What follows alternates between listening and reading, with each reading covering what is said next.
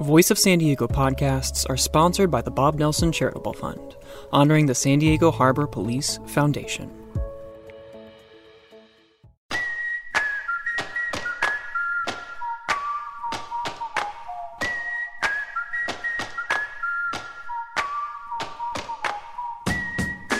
Thanks for listening to the Voice of San Diego podcast in partnership with News Radio six hundred Kogo. I'm Nate John, the digital manager at Voice of San Diego. Scott, Andy, and Sarah are out this week, but they will be back in the new year. Meantime, for this week, we do have a great story for you that we're going to share. It comes from our show called Good Schools for All. It's a show that's all about how schools work and how they don't. In this story, one mom found out that she could choose a school for her kid to give him the best education she could, but she only had two weeks to make it happen. Education reporter Will Huntsbury takes it from here.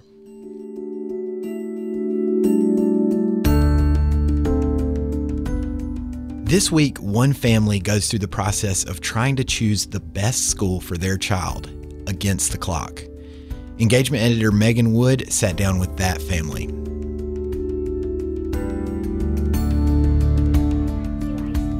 Hey, sure, how how they work? Here's the first page. Okay. So you have to like size things. So tell her what she needs to find in those pages.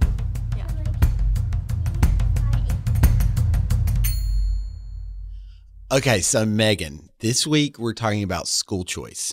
Right. A lot of people don't know that school choice is actually a thing, uh, that your kid doesn't have to go to the school that's closest to your home. Right. If you don't like the school for whatever reason, you know, low test scores, it's not as convenient for you, there's another school that fits your child's interests better, whatever the reason is, there's a way to pick a different school. There are different options. Right. And the way it works in San Diego Unified, the second biggest district in this state, is that you know, we'll open up a choice window in the fall, and during that time, parents can choose up to three schools.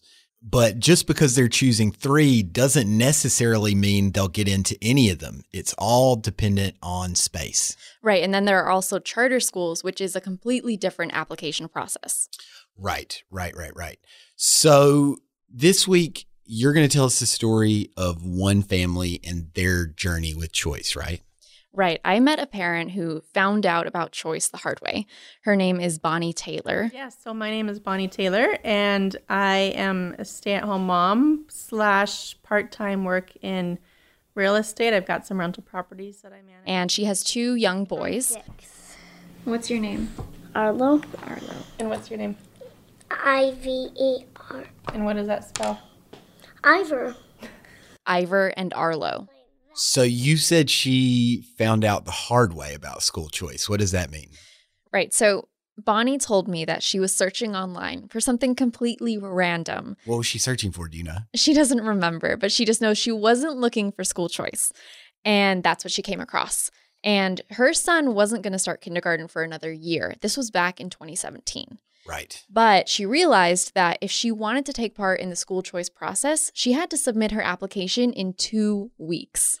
So this is like the fall of twenty seventeen, and the stakes are that you've got to choose for the next year, the fall of twenty eighteen, basically a year later, and she's realizing she's only got two weeks to do it.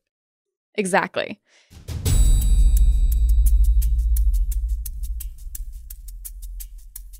So what did she do when she realized that this this time crunch was on?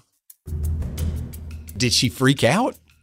Yeah, she said it was a very stressful two weeks. And I started freaking out because I thought, I only have two weeks to figure out his entire education path.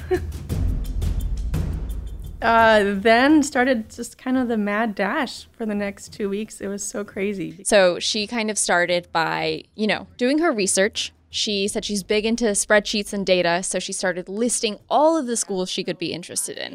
I first did a ton of research, got my spreadsheets, figured out what schools I wanted to consider based on maybe their magnet status, if they're a magnet school or a traditional school, or some traditional schools have their own kind of unique programs or philosophies. Um, so I just started with a big list, and then from there I realized that schools have tours you could go on.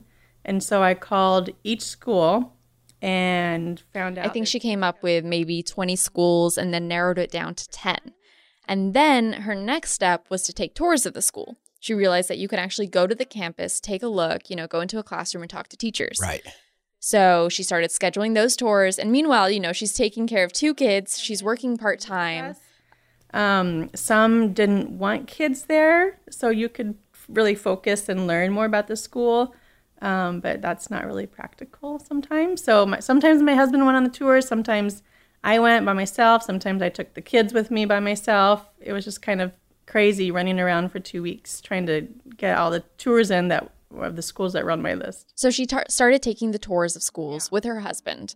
Um, and then she started narrowing it down. So she starts with a spreadsheet of twenty schools. Right. Wow. Roughly, yeah. Did she tell you what criteria she was looking at for these twenty schools to get on the list? So she was fine with her neighborhood school. It was a good school. Um, she said online's, online the rating was five out of ten. But she wanted to explore her options. You know, a school with maybe a better environment and more programs for her kids, something that's better suited his interests. Right. So a five out of ten. And we can presume she got this score off of great schools dot org, which is where hundreds of probably millions of parents go to check schools' yes. quality, and like largely that five out of ten is a reflection of test scores. Right. And so it sounds like she it sounds like she probably experienced what every parent experiences, where you have this moment of panic that like, it's my responsibility to try to get my child into the best school I possibly can. And so I'm going to be looking for a ten out of ten, right? Right. And I mean, she emphasized that what she decides on now kind of sets her son up for his future, right? Because once you leave kindergarten, you go to elementary, middle, high school. So it's a big decision. Just thinking that, you know, I don't necessarily want him to go to Harvard, but it was still, it felt like a lot of preparation to even get him into a kindergarten. And that's only because we didn't really feel strongly about our local school. The ratings, um, in particular, were not very good. Which school was that? Um, Juarez. Okay. And I think it has a five rating. Out of ten. Out of ten, yeah. Um, so I think that was... So how much time did she ultimately have to spend on this? It sounded like you said she was working part-time, so it sounds like she had some extra time on her hands to turn this into a full-time job almost. She spent a lot of time on this. It really sounded like it consumed her life for the entire two weeks. I mean, it's almost a blessing in that sense that she only had two weeks. If she'd have been doing this for months, she probably would have been banging her head against the yeah. wall. So you said she started with a list of twenty schools and a spreadsheet, which sounds amazing. Um, what was she looking for in these schools? What, what was she hoping for? Well, there were a lot of things to consider, um, but she was definitely looking at after-school programs, you know, the quality of the teachers at the school. Um, and, you know, schools have a lot of different activities. Some have, um, you know, robotics clubs, chess clubs. Right. Some offer arts programs during school. Um, some cl- some schools even have gardening classes. Right. And then there's like special programs as well on top of that. Like some schools are International Baccalaureate, which is like a special, well-recognized program, or some are dual language immersion. So sh- she's basically sifting through all these options then. Yes. Was there a checklist that, you know, things you wanted to check off your list? Uh, we definitely like the I B magnet schools just because we're both big travelers, and we wanted that as part of our children's lives to learn. Um, and another thing on our list was the use of technology. A lot of schools use Chromebooks, and they kind of increase the amount of time spent on them as you progress through the grades. And I'm not really big on technology for kids. Like, our kids don't have tablets or anything like that. And I didn't want my kids learning that way through a lot of their education. Um, other schools had it a lot more often, and that was kind of a big uh, turnoff for us. Okay. Um, other things on our list were the programs, a Spanish program, a gardening program, extra P E, um, arts, and a lot of schools don't have that. Um, a lot of the fun it's an interesting point you bring up, though, like how we decide what is a good school. Like right. the great school score is one thing that largely relies on tests. So Bonnie's doing something totally different. She's basically going to all these schools and trying to make a decision going off the vibe of the place. Right. And then you also see how people are interacting with the kids, right? Is the principal really friendly? Um, are the teachers taking time to individually work with students? So after these tours took place, they had to come up with three choices, right? Right. And that's where the hard part came in. So she had to narrow it down, her and her husband. Um, and then she also, in the back of her mind, had charter schools. So that's a completely different um, time period that she was also applying to different charter schools.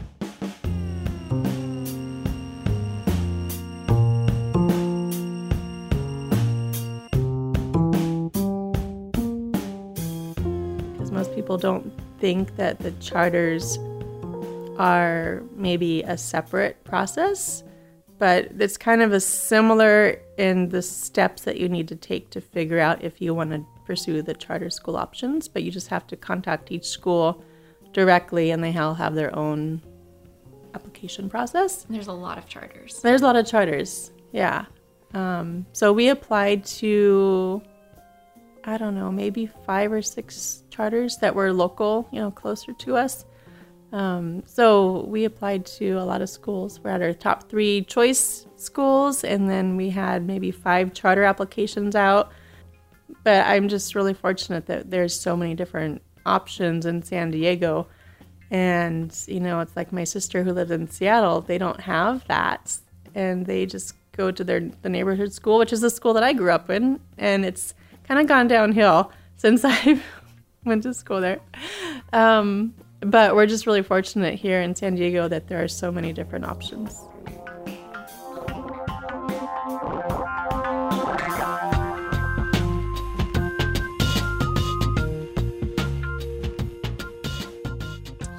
Okay, so we've gone through the fall choice window uh, at San Diego Unified School District. Now we're into the winter of the year before her son is going to go to school. Right. She starts applying for charter schools as well. Right. Does she find out immediately if she gets in? Oh, no. It's it's a waiting game. So after you submit your choice form in mid-November, you wait and you wait and you wait until I think they start notifying maybe February or March, something like that. And you don't really know if you don't get in. And so if you do get in, they'll send you an email. And so you have to be checking your email all the time, because if you don't reply and confirm within a short time frame, I don't know, maybe two days or something, they'll give your space away to somebody else. Bonnie said this was a very nerve-wracking time, and um, she actually didn't think she was going to get into her top choice. So why didn't she think she was going to get in? Well, when her family went on a tour, I guess the school had told her that only thirty percent of the choice applicants actually got into the school um, because they had so few seats. Right. So she's waiting and waiting and waiting, and on top of that, she's saying, I'm probably not even going to get my first choice. Right. So she was just banking on her second choice. Uh-huh. Um, so when did she start to find out if she got into schools or not? To somebody else. And I think we got our email in April. And so I think maybe somebody didn't, you know, confirm in time and there was an extra seat. And like, I think that's kind of how we got in. It was just a random email and I saw it and I was really excited.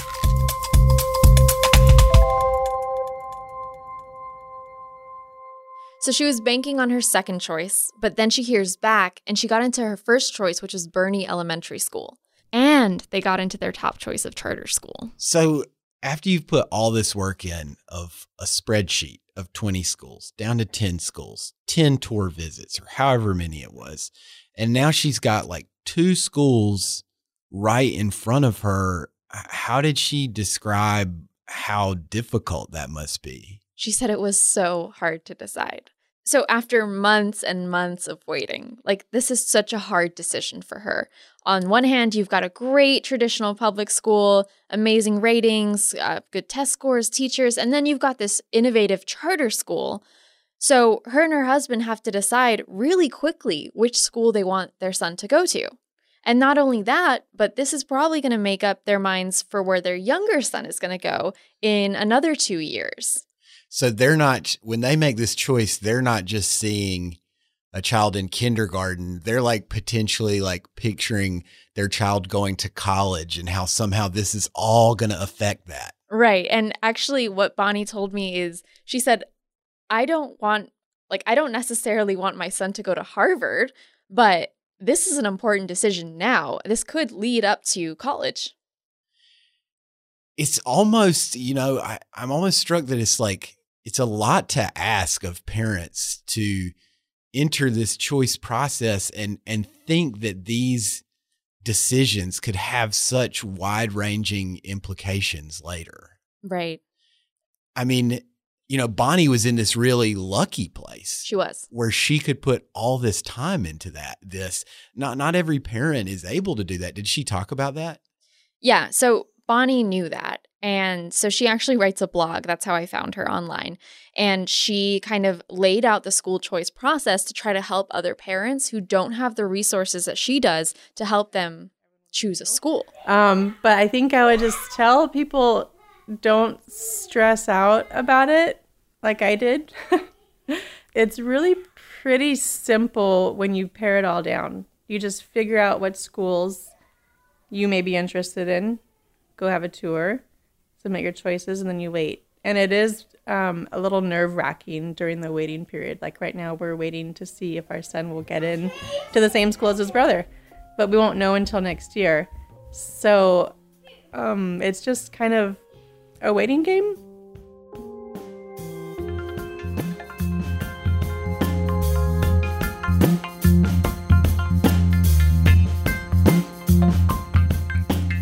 So look, Megan, do you buy this argument that Bonnie's making that that choice is just a simple process?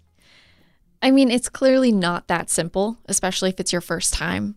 Um, but I think experts would argue that the system favors people with more time on their hands. Um, but I think Bonnie, what she's trying to say is that she's trying to be helpful, you know, putting together these details, this information for people who haven't been through the process before, so they're not alone.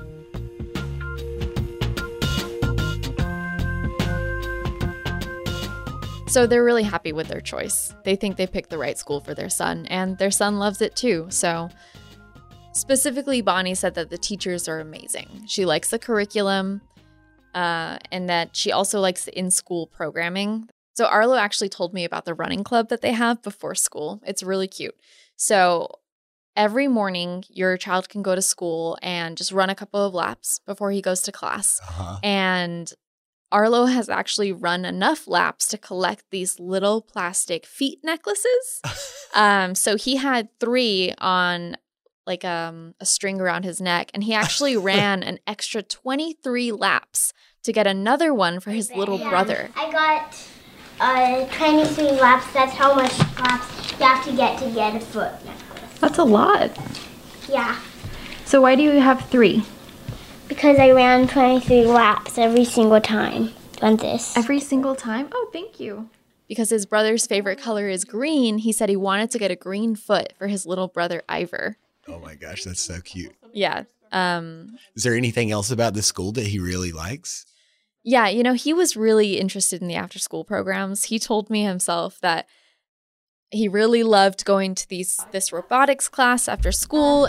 So my robotics class is like, I make uh, things, I made a glowing worm, and then I made a, and then I made a worm that could move, but it was almost until the after school program was done, but we tested it out, and it was good.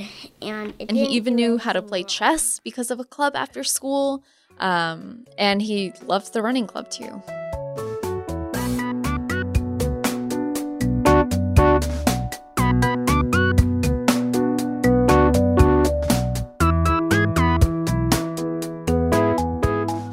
So what's her what's her blog called? Her blog is called Fam Diego, and she said it's mostly on Instagram, but it's also, there's a website, and she actually documents all the things her family does in San Diego, uh, mainly for other parents to see, you know, where you can take your kid and fun activities to do. So what are some samplings of some blog posts? All right, let me pull up her Instagram. Okay, so she has a post from October twenty-fifth, and she went to the U S S Midway with her kids, and she writes, "Do your kids ever push your buttons? Mine too. If you take them to the U S S Midway, they can push all the buttons they want. It's so kid-friendly. They can touch and play with almost everything on board. Go there while kids are free in October." So Thanks, cute. Bonnie. She also recently had a post in October about school choice, reminding other parents that it was time to apply.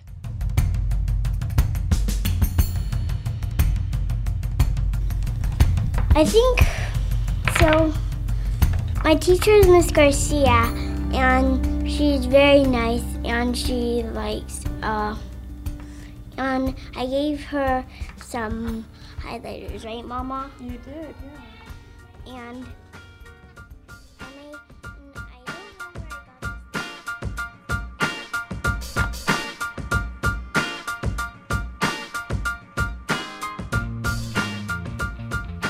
Thanks for listening to the Voice of San Diego podcast. If you liked this story, there are more like it in the other podcast called Good Schools for All from Voice of San Diego. You can find a link for that in the show notes, or just search Good Schools for All wherever you're listening to this show right now. And as twenty nineteen wraps up, so does Voice of San Diego's year-end fundraising campaign. So here at Voice, we're aiming to raise two hundred thousand dollars by the end of the year. And we're making really good progress, but we do need you to help us get to the finish line. So if you've enjoyed the podcast this year and you want to support all the work that we do at Voice, join the campaign. You can do that at V O S D dot org slash give. Again, that's V O S D dot org slash give. I'm Nate John, the digital manager at Voice of San Diego. We will have a new show for you next week. Happy New Year.